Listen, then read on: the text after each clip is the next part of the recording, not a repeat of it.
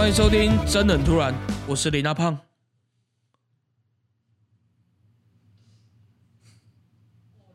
我是西瓜。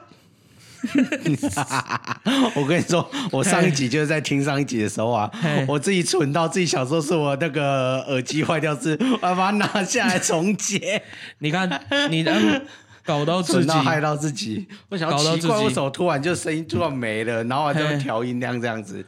然后还想要哇，已经忘记就是自己塞好的梗这样，想要测试大家，一定很多人自己上一集一定都是有那个看过自己耳机的状况，只是他们不愿意承认而已。正常来讲是这样，正常一定是会这样子的，因为那个 moment 其实做得刚刚好。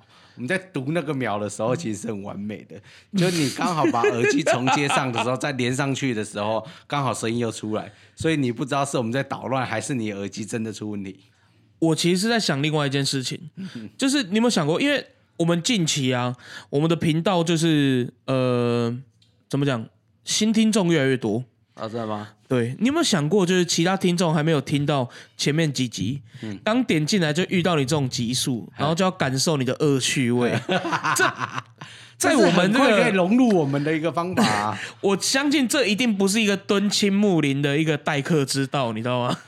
不会啦，我拍到底，就是他们必须要很快速的，就是融入我们习惯我们节目的 tempo， 我们丢了，这样他后面听起来才会是舒服的。因为毕竟放眼望去，应该没有几个这种广播节目会是像我们在这样子搞客人。认真讲，其他家 podcast 那个开场都是怎么讲？一个模板式啊，一个模板式啊，无聊无趣。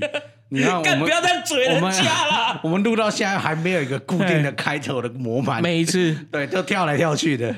所以我们其实自己也不知道自己固定的模板是什么。你知道讲到这个关于固定的模板，因为我之前有一个很好的朋友，他是我们台中的听众嘛，然后他女朋友很喜欢听我们的节目哦，在这里先说声谢谢，真的很感谢啦，因为想不到有这种，因为我始终觉得说，我们讲的话题真的是很同温层，但是有人老少咸宜啊，老少咸宜，就是同温层里面老少咸宜啦，老少咸宜。但是，我觉得有就是，怎么讲，在我们频道草创刚开始的时候，有人就愿意听我们的频道，甚至是每晚听，听我们两个声音睡觉。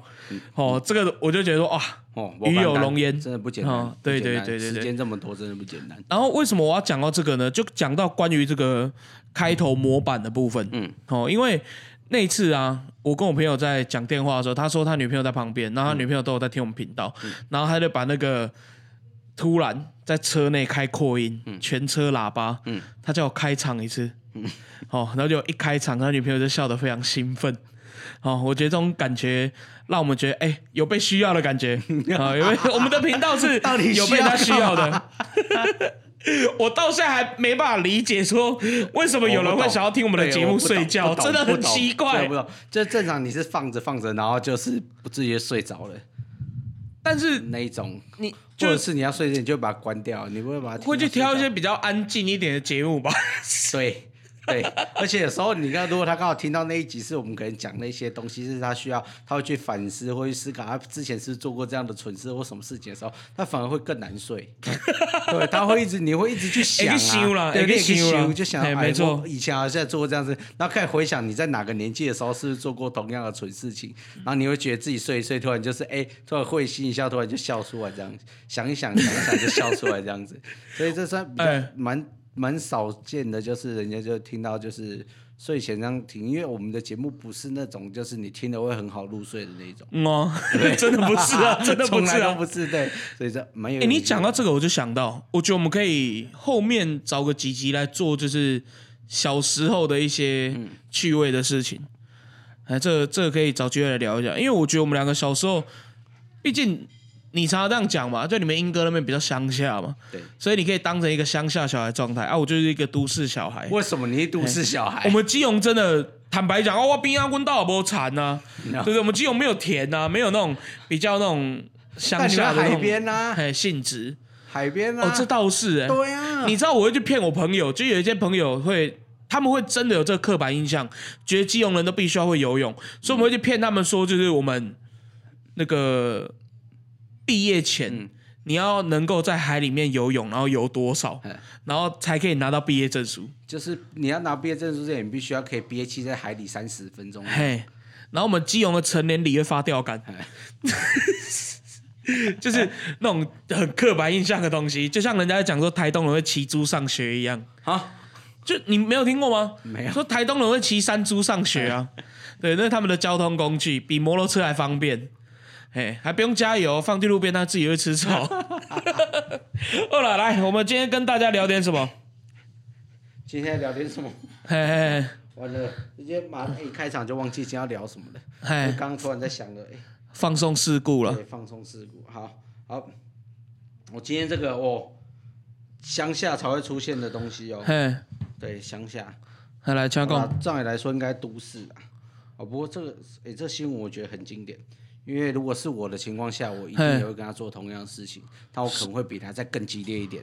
什么意思？哦，比如说基隆真的是一个很猛的城市。哦，是啊，是啊，是啊。这个人哦，有一个男子啊，哦，他最近呢因为被判刑了，哦，被判刑了，那他被判刑了6个月，得1颗罚金呐，啊，哦，那也可以缓刑2年。那为什么他被判刑呢？原因是因为他非法宰杀了保育类的野生动物。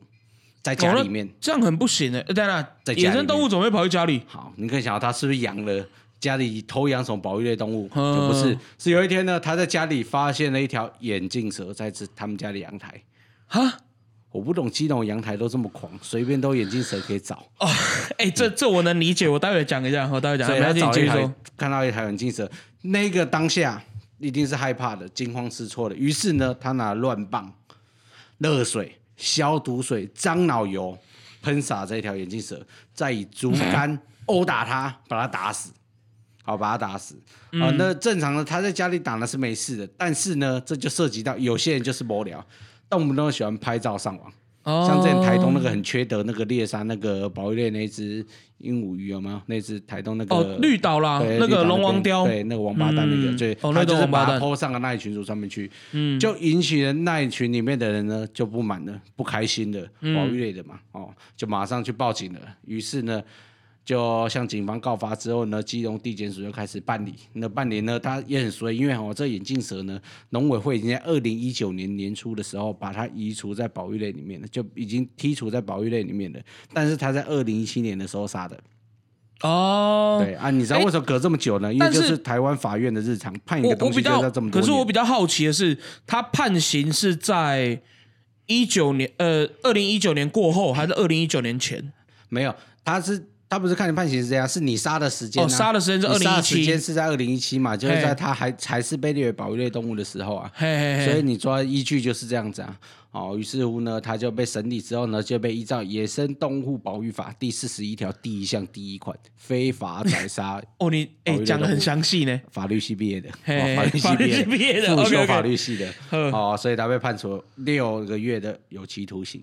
那1颗罚金是可以的，那怎么算1颗罚金呢？就是1天1000块。所以你要1000块乘上6个月的那个日子，哦，就是他的1颗罚金18万哦，就是你可以这样就可以缓刑2年哦，所以他算是蛮可怜的。但是如果是我在家里遇到眼镜蛇的话，我绝对不会用什么樟脑油、热水这些东西烫它。为什么？我就是拿棍子瞄准他的必死的地方，往他头一直砸下去。会怕啊！讲真的，因为往他头这样砸下去的时候，打死之后，你就可以把他头剁掉，之后我们就可以进行一个去皮的动作。哈，去皮动作之后呢，我们就要趁新鲜把它切了之后，不是啦，完美蛇汤，认真你敢吃敢，爱我高哥，我不得不讲，特爱好不好？去年的武汉肺炎就是因为有人乱吃野生动物而开始的，那不一样，请说，那不一样。他如果是跑到我们家里面来的，这就不算野生的，这就算是圈养。这是什么逻辑啦？这就算是圈养的，对，我就把它放养在我们家里面了。可是养它的时间只有那几分钟 moment， 但是它进入我家的地盘，就算是我养的宠物了。我认真好奇，就是你真的是敢吃这个东西哦？敢，因为我有一个朋友也是这样，他会去。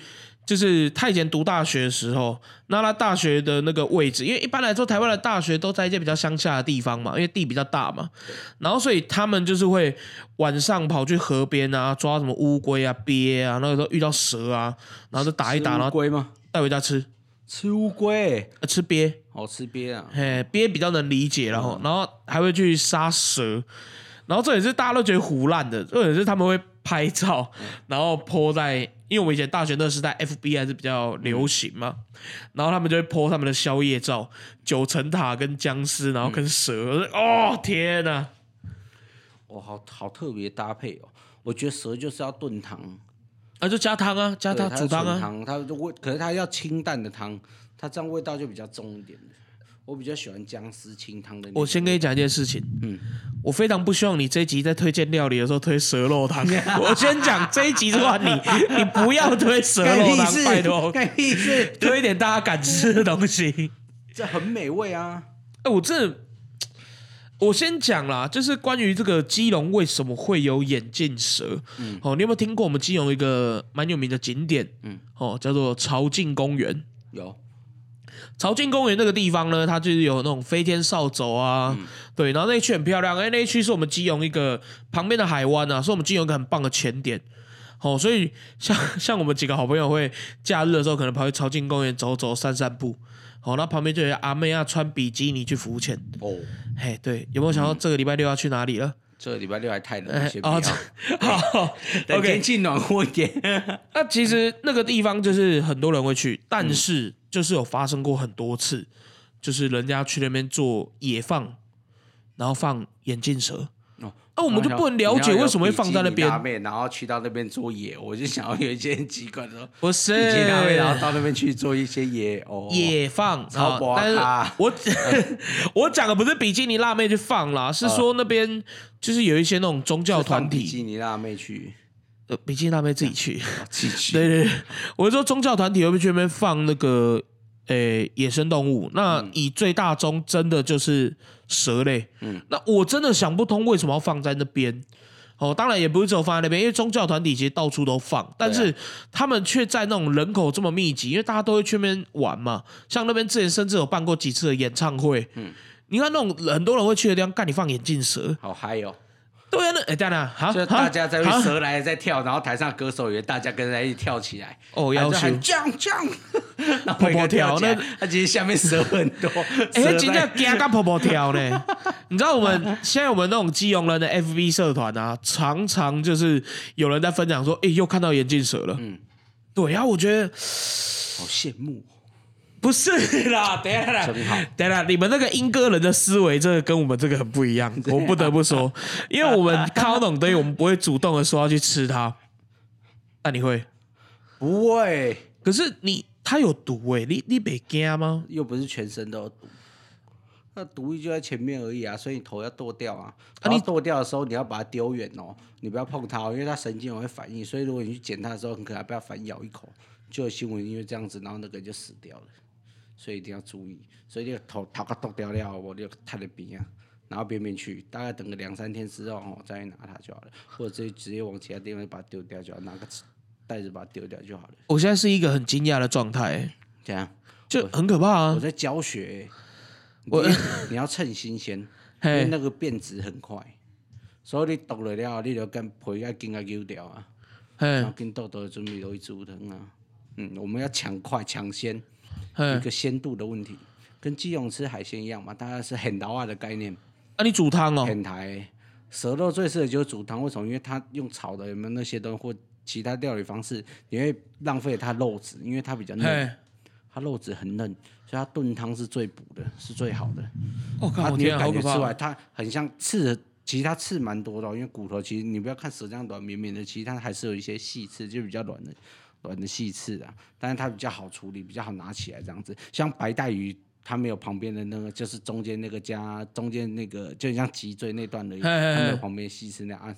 蛇也是类似的概念这样子，然后吃起来，然后就是很棒，很像鸡肉的口感，比鸡肉再嫩一点。我跟你分享一件事情，就是我不能理解我们这一集为什么变成美食节目。可是，我讲真的啦，就是我们说回关于放生这件事情，我们说回放生这件事情，就是我其实真的非常不乐见，就是，宗教团体的放生，你们应该没有这种，你们应该没有这种状况吗？比较少。你们的山上应该会有吧？因为他们那种其实东西掏棒，我个人立马不知道。他应该不敢呐、啊。哦，是哦，怎么说？哎、啊，你放可能就被抓走了。你们那边是有在抓，是不是？对，你放的时候我看到，哎、欸，你放蛇在那边路上跑，我看到就是一条食物在路上跑。不是啦，我是说人，那个人放的人，哎，放生的人。不会，不太会到我们、欸、真的，我们应该很少这种状况，真的很少。但是三峡那里就比较多啊，就我们遇过那种宗教团体放那个鱼啊，鱼，对鱼，然后把它放到那个蓝沙坝、蓝河堰里面去放生啊。哈，这样很唔汤哎。而且之前不是有那个宗教团体去苗栗山上放那个眼镜蛇吗？对啊，对啊，对啊，对啊。然后说面国清的这个没有毒，把那手伸下去啊，哇，妖尼姑。咬你姑，你在哪？咬你姑！是在攻三小。念过经没有毒，这种话讲得出来。把淡水鱼放到海边那边去，这也是莫名其妙。哦，对对对，这我听过。那不是起笑吗？嗯，对，我觉得那都超有病，他们其实都在破坏生态。还有人在乌龟上面，乌龟背后啊，哎，对对对，哇，那个。北兰死了，我觉得是超蠢的，是超低能的。欸、你知道我听说过一个讲法，很多人以为说你在乌龟上刻字，因为它那个是硬的，所以大家觉得没差。例如说你今天脚指甲，例如说指甲用指甲刀剪掉不会有痛觉，但是真的了解乌龟的那种乌龟博士，他们就说，其实乌龟的那个贝壳有没有，它是很多神经的。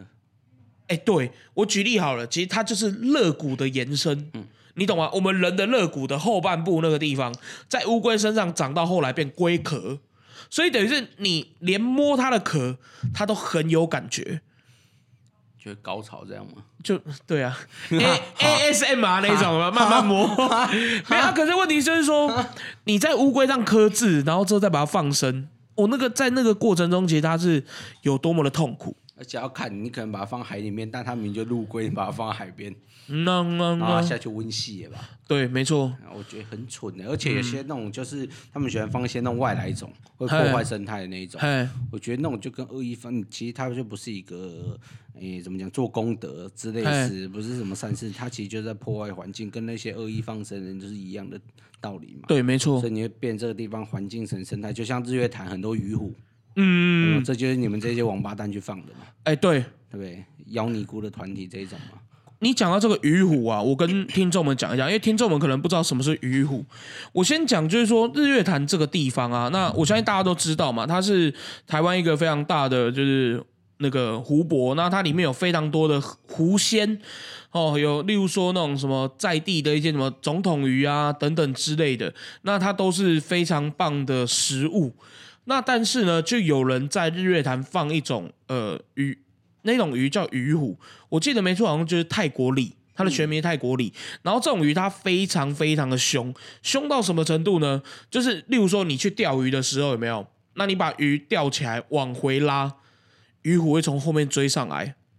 等到你钓起来的时候，你钓起来的那一只小鲤鱼，它剩半条。啊，另外一半怎样被鱼虎扯走？对，它的咬力很大。然后鱼虎这种生物，它又很爱吃那些小鱼跟我们台湾的一些原生鱼种，所以对于水库或者是算懂吃啊，算鱼界的我们两个吧。对对对，就它都会挑好吃的东西吃嘛。那变成说句实在话，那个生态整个破坏之后，我们原本能够想要吃到的那些在地的鱼货。就没了，甚至它整个生态链都会变掉。嗯，对啊，嗯，鱼虎是可以吃的吗？欸、我跟你讲，鱼虎是好吃的，是好吃的。那为什么没有人去抓它起来要吃它？有啦，我跟你讲，你知道关于鱼虎这个东西啊，为什么现在鱼虎不会爆发大波的灾情？就是因为鱼虎能吃。嗯，对，因为鱼虎能吃，所以其实现在日月潭周边还是有店家他专门在吃鱼虎，曾文水库很多。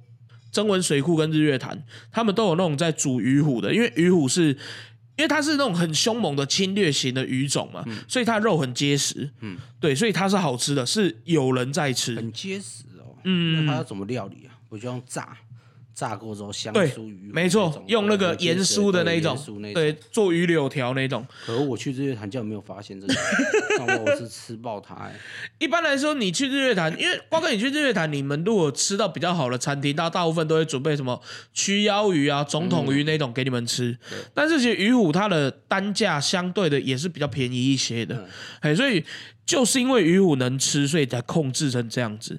那但是如果遇到那些没办法吃的东西，举例像，等一下我就这个很难跟你讲，因为在我的认知里面，眼镜蛇不该拿来吃，但是你会拿来吃，就是列入食物考量啦，也没有说就非吃它不可，但是就是看到了，就如果有就顺便这样，对，之类的。你知道，其实你刚刚讲到一点，我就很想跟你讨论一下，因为我觉得我们这种节目本来就跟人家聊天嘛，那就是讨论一下彼此的想法。就是你关于在你的观念里面，对做功德这件事情你怎么看？做功德这件事情，它必须要是你不可以影响到整个社会环境嘛。然后中国是怎么看它这件事情？其实它是一件好事情，但是我觉得太多人把功德这件事情把它曲解掉了。曲解，对，例如说你把这些放生这个东西当做是做功德，但它其实是一个很无脑的行为。哦，对，做功德你可以去捐钱啊，对不对？你平常念经也没关系，做善事都可以啊。但是这种东西其实你就不懂，你不懂你就不要这么乱放，对啊。所以我觉得是恶意的去曲解那这些东西进这些放生的时候，我觉得变相其实他们也是在敛财的一个动作啦。我今天要买动物来放生哦，我们需要大家donate，大家就去donate。对，所以我觉得就是这些就是那种邪庙吧。对，邪门歪道的这些莫名其妙的怪怪的宗教，我觉得是很不 OK 的。对，就是、你知道像你曲解的恶意的去曲解的宗教的本意，就曲解本意嘛。因为像我认为的就是说，关于功德这件事情啊，其实我真的觉得就是，就像你讲的，但是有点不一样。你说的是就是，怎么讲？就是只要做那些简单的事情，就是做功德。就例如说，例如两间，或者是你有在捐钱，这都是功德。但是在我的认知里面，我真的觉得就是一个人啊，一个人他的命跟运啊，在我的认知里面，我都觉得那都是注定好的东西。可是你该做的跟你能做的，就是你必须要保有善良嘛。像你讲的，不要去影响别人嘛。因为我真的不认为说，你好事做的特别多，会对你的生活有特别多的帮助，因为我都认为说那些东西都是原本注定好，甚至一个人会做好事跟不会做好事，这种东西都是注定好的，对啊，所以很多人会去做那种放生，你有看过那种他们在放生鱼的时候，都用那种橘色大筒子，然后写名字，例如说某某某大德，某某某善男，某某某信女，然后这一盆倒下去，哇，这就是你的福报。傻小，我这个鱼就死掉了，它就没有福报了。然后等一下它就暴毙了。对，你有养过鱼吗？有啊。你知道啊？那你有养过鱼，你应该知道，如果鱼有时候我们要把它换水缸的时候，你不能马上把它倒过去，因为它温度如果一变化，就算淡水鱼丢在淡水，它也会死掉。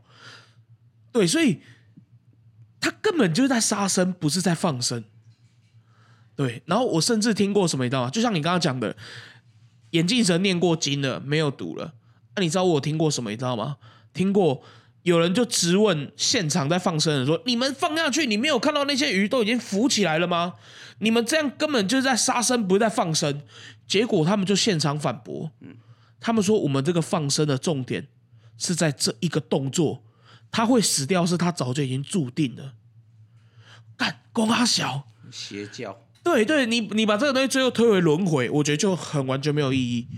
就信教信啊，讨个派去啊，就是有那种人呐、啊，我觉得这不停的洗脑了。我觉得很多台湾其实很多邪门歪道的一些宗教吧，这样我觉得都是非常不 OK 的。大家就是你本心本意，如果你真的想要学佛，需要一个神的给你一个指引的话，那我其实都会蛮建议大家，就是你可以放弃的那些宗教。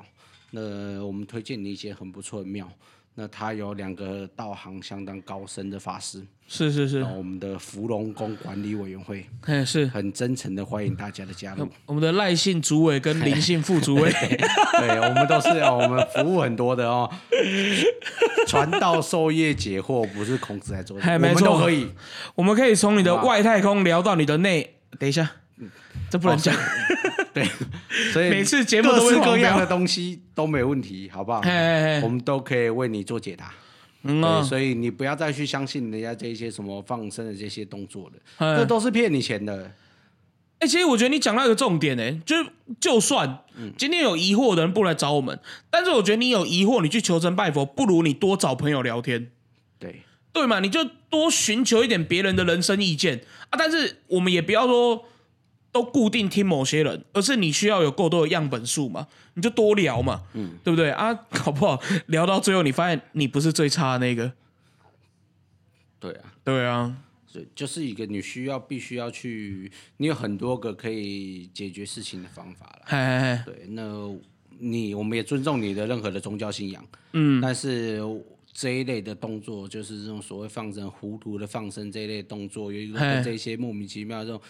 哎，其实我不懂那些佛教团体他们信的那些佛祖是怎样，就是一样一个光头，但是他也不是佛祖，是冯迪所，是不是？我觉得他们的佛祖跟我们的佛祖不一样，我认真讲。对啊，他们的佛很邪门歪道，对对对，很莫名其妙，怎么会教你这些东西？我跟你讲，黑洞一定输入被骗劣迹啊！没错，在此呼吁说，要办这些放生什么之类活动，这些人其实都是那些师傅要骗你的钱，你不要再去抖内他了。对啊，他就是拿那个钱外供来吹两根手蒙拎啦。你今天钱抖内给他哈，他现在去酒店里面，嘴巴念阿弥陀佛，手在人家奶子上面一直摸了啦。所以不要再让骗了，这是邪教、邪门歪道。吹两根手蒙拎。对啊，就是这种王八蛋。可是我觉得啦，定调成他们就是这样子。我们的听众啦，我们的听众应该不会有那种会被这种什么宗教去骗的人，但是我觉得啦，你们身边一定会有啦。那我会希望说，你们真的必须要多关怀这些人，因为这些会去信那些什么奇奇怪怪宗教的人，我跟你保证，他有一天一定会造成社会的问题跟困扰。你可以带他们去看那些精神科啦，也不见、要这么强烈，就去看医生就好了。因为我怕他们都不会看医生，之后有一天就会去找旅行社。对，不要讲到这里，不要讲到这里，这边省健保费。所以呢，尽量好不好？去看医生就好了，好不好？去看医生就好了，不要被这些人受影响，好不好？反正事情有很多种嘛，你每天嘻嘻哈哈也是一天嘛，对不对？你讲开杠、欢喜嘛是一天，干扣嘛是一天嘛，对啊，对啊，对啊，嘻嘻哈哈也不是很好嘛，你每天开怀大笑，你要注意的事情就不要笑死就好了嘛，现在没有很困难嘛。不要笑死！等一下，在你讲下一个东西的时候，我稍微讲一个东西。就是呢，那些放生的人，他们真的都被业者的产业链骗了。为什么？因为我有一个非常切身的经验，就是啊，关于放生，你说你们那边放生都在什么蓝沙坝啊、什么溪流放生嘛？啊，我们那边放生去海边放生啊，你知道我爸。我爸是业余的渔夫吗？对啊，对啊，啊，每次人家他们会放生那种比较贵的那种什么龙虎斑啊，那种石斑鱼大只的，就他一放下去啊，你知道鱼刚被放到海里的时候，因为它已经离水，然后再被放下去，它笨笨的，然后所以我爸每次都是知道人家要去放生的时候，我爸就会在港口等，你知道吗？就是。他们会在港内放嘛，那鱼是不是往外游？然后我爸就会把船开到港口在那边等，然后就开始把那些鱼钓上来，然后钓上来之后再卖回去给，你懂那个感觉吗？所以你们都被那个产业链给骗了。我跟你讲，很多人为了这个赚钱，那些厂商骗钱是道理是一样的。情人节厂商骗钱，情人节他用了一个这样子的节日啊，然后希望就是管你们钱一样的道理。对，你爸这就是一个螳螂捕蝉，黄雀在后的这种，没错。对，那这样的方式其实我们也很鼓励啦。对，因为如果他本来就已经活力不大，没什么活力了，他现在下去他可能游也游不动了。啊，出去也是死啊！坦白讲，不，我们就把它吊起来吃掉嘛，对不对？轮回的道理嘛，照这些佛教人讲的轮回的道理，轮回的道理。对，那我们这是他的命啊。我们就是做善事，帮助他尽快的做一个轮回。No， 对，从他小的时候，不管小鱼、大鱼、多大鱼，我们都是帮助他进行轮回。我们在做一个就是超度的动作。等一下，用肚子帮他超度吗？我可以确认一下，你现在的意思就是这样子。对啊，我们在协助他，我们在超度他。所以在刚刚开头你讲的那个眼镜蛇，你也是，我也是抱着做善事的心态去用的、啊，心存善念去服用。你要想，他可能就是白素贞转回了几千几世，到了我们这一世的时候，可能就最后一世，我们帮助了他，从此他就超脱了这些轮回。我不愿意去想他的白素贞，因为你把他头给切掉，还丢在旁边放2-3天。就类似这样子的方式嘛，对不对？好啦，可以啦，好不好？我们就做善事，照这样讲，我们就做善事就好。好，下一则新闻，这个新闻呢，就是发生在一个发生这种事情的时候，我们都不会觉得它很奇怪的地方。什么东西？就是一天到晚欺负我们，然后今天又派战斗机飞过来的哦，我们的阿公啊，阿公啊，这个呢，中共这边呢有个男子啊，在跟邻居聊天啊，讲的笑话很好笑啊，讲他邻居听啊。邻居也嘻哈哈哈大笑，笑完之后就死掉了，倒地不起，然后就死掉了。现场笑到死掉？啊、对，就死掉了。对。那人家说他就是笑死，然后他突然就倒在地上，然后一动也不动。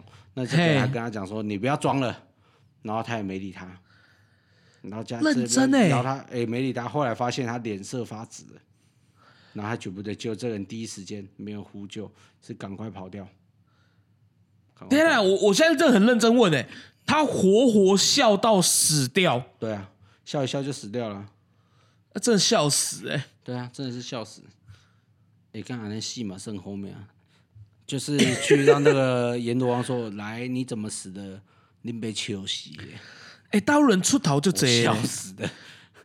他有讲他跟他讲了什么吗？我是真的最好奇这个。他没有讲，还要讲说他这样笑死，然后那。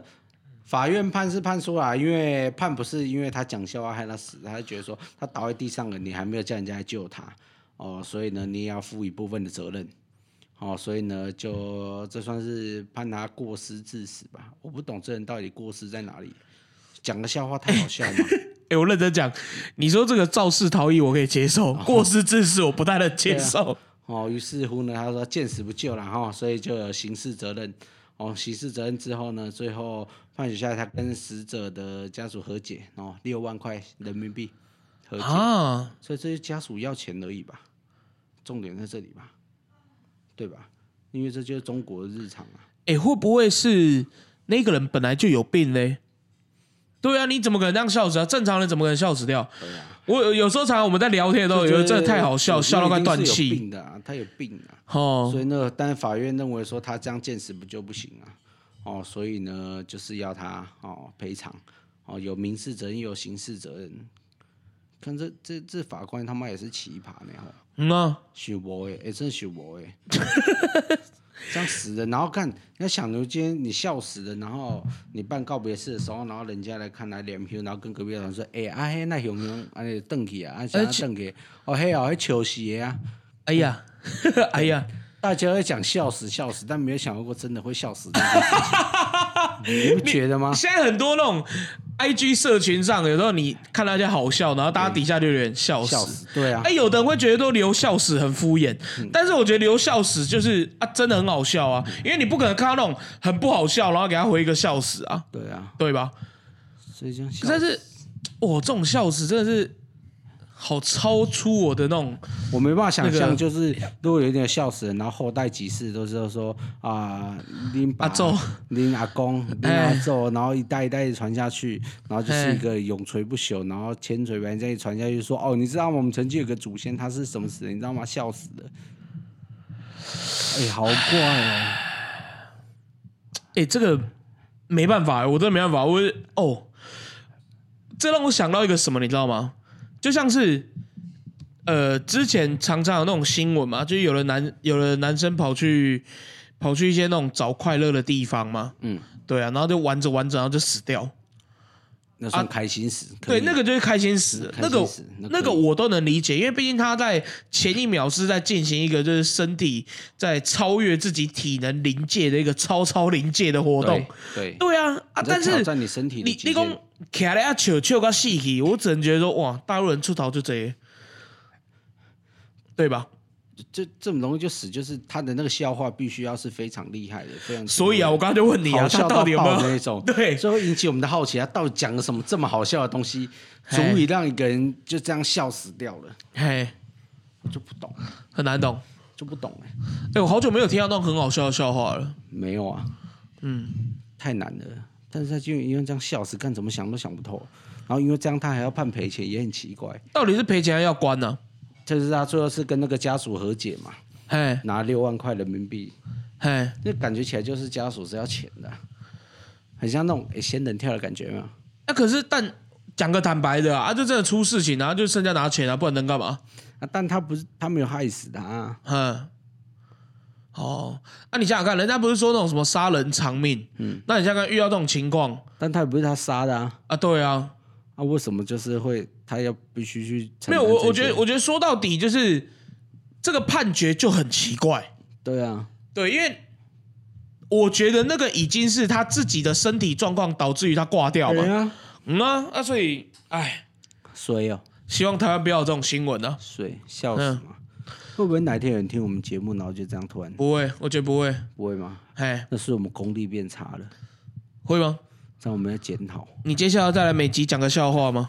很累嘞，很累啊，那个真的很累，真的很累。哦，想不到我们之前可以维持那么久，真的很累，不行。好了，我们今天要介绍个食物啦。洗袜吗？换你啊！洗袜是你，先讲，不可以讲蛇汤，我先讲。你不可以阻止我，这次推荐一个，就是它是美味的，它是好吃的，对不对？你要讲典故吗？你说蛇汤的典故吗？但你真的要介绍蛇汤哦？没有哦。现在台北要喝到蛇汤好难哦。万华不是还有吗？哪还有啊？之前那个华西街那个都不是收掉了吗？哦，是哦。我真的不知道，因为你也知道小弟没有这块的需求啦。看来只能自己假日到山里面去走一走了。等夏天的时候就比较容易有了，就比较好抓了，抓那大只一点的，抓到再分一次。好，你再打给我。我讲说，我抓到你，快来，你快来，我准备要杀了你，赶快，然后你赶快赶过来这样子，然后你就来，刚好我汤刚好炖好。我不知道为什么看到你讲那个关于蛇的事情啊，我就一直想到你之前跟我讲的笑话，就是那个白素贞放屁，然后许仙跟他说。哦娘子，原来你是响尾蛇。说话的艺术，这就是说话的艺术。干，真的超靠腰。这我们上集没有讲吗？有吧。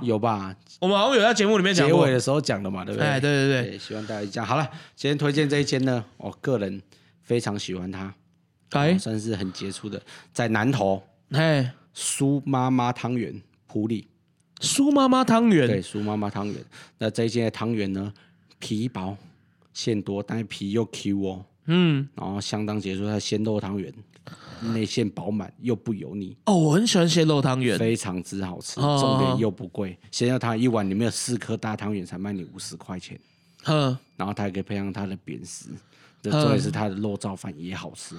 哦天哪，这个 set 听起来好棒哦！所以我最近去吃的什么？哦，上次最好笑就是我上次跟朋友去吃，然后因为汤圆什么汤圆都想吃，于是乎呢，我们就点了汤圆。然后汤圆又点了不同口味，甜的、咸的都点了，然后又点了馄饨，然后反正点一点，最后呢，我们发现我们2个人总共点了4碗汤，傻眼，4碗汤，傻眼鸡。那我想我们到底在干嘛？为什么点下来全都是汤类的东西？它没有综合吗？没有，因为你不可能甜的跟咸的一组啊。它也甜的是里面没有包那种馅料的那种小汤圆那种有没有？然后也有那种大的，重点是它还有一个埔里米粉加淋点那个肉燥，特好吃哦。然后再配个卤豆腐，哦，好赞哦！非常赞。它在埔里的那个老街里面，然后大街里面很容易找到它，那最好的搭配就是你可以点个肉燥饭，加一个炒米粉，哦，一块卤豆腐，然后来一个小的。汤圆汤，咸汤圆，结束再用一个甜汤圆做结尾。哦，你这样讲我好想吃哦。在这个地方完美。可是它可以汤圆，鲜肉汤圆加馄饨吧？可以，它是可以这样搭进来，而且真的非常非常好吃，这一间我非常推荐。对，它也是我们的那个前台湾首富，现在不知道是不是台湾首富，郭台铭也很喜欢的一间店。郭台铭现在好像不是了吧？应该是换人了，我记得。不是，因为他退休红海之后就。好像现在是菜粿吧，我记得，但这间真的很好吃哦，真的在埔里里面。那他在其他地方说我开分店啊，但是我觉得那个台中那个分店没有那么好吃，感觉是那种盗版的店。这间的特好吃，所以大家如果有机会呢到这个地方去的时候呢，一定要去吃一下。它在南投埔里的中山路上，靠圆环的地方，然后是非常好吃。那推荐它这几样你一定要吃，就是它的米粉，因为埔里有产米粉。哦，埔里米粉，哎，埔里米粉跟新竹米粉一样吗？因为我没有印象我在新竹吃，因为埔里吃过米粉是用自然的风这样去用干的。对啊，对啊，埔里也不是，但埔里它是用他们那里的再来米。去磨的，所以是口感是 Q 的还是 Q 的嘛？它是比较有粗度的啊。对啦，这样讲对吧？就是粗的还是细的？它是粗的，哦，然后有点脆脆，比较脆口那种的，嗯，真的特好吃。然后你就可以去那边点，就是很推荐。尤其它桌上加的那个醋，是很老牌的五香醋。啊，对啊，醋是加米粉还是加汤圆？醋你可以淋一点在那个。不是加汤圆里面加那个肉燥饭来或者米粉有没有？它淋一点肉燥，加一点点这个醋，哦，有个味道。它是五香醋，在地的老牌的店家的，我看好赞哦！而且很古老的那种玻璃瓶装的那种醋，就是我一看图片，可能我人家去搜寻才知道啊。这个我知道，这个我知道，这个醋，然后加下去之后，然后整个哇，味道整个提升了一个档次。哎，我觉得南投真的是一个也是美食很多的地方哎。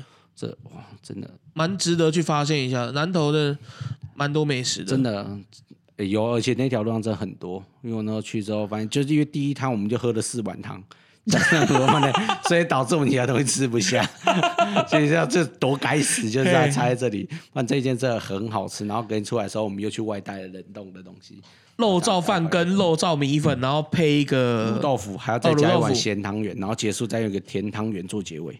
哦，完美。完美，在这里完美。好，那我们这一次就推荐这间南投苏妈妈汤圆。好，南投苏妈妈汤圆，好，推荐给大家。好了，那今天节目就差不多到这边，感谢大家收听。真的很突然，我是林阿胖，我是华哥，拜拜。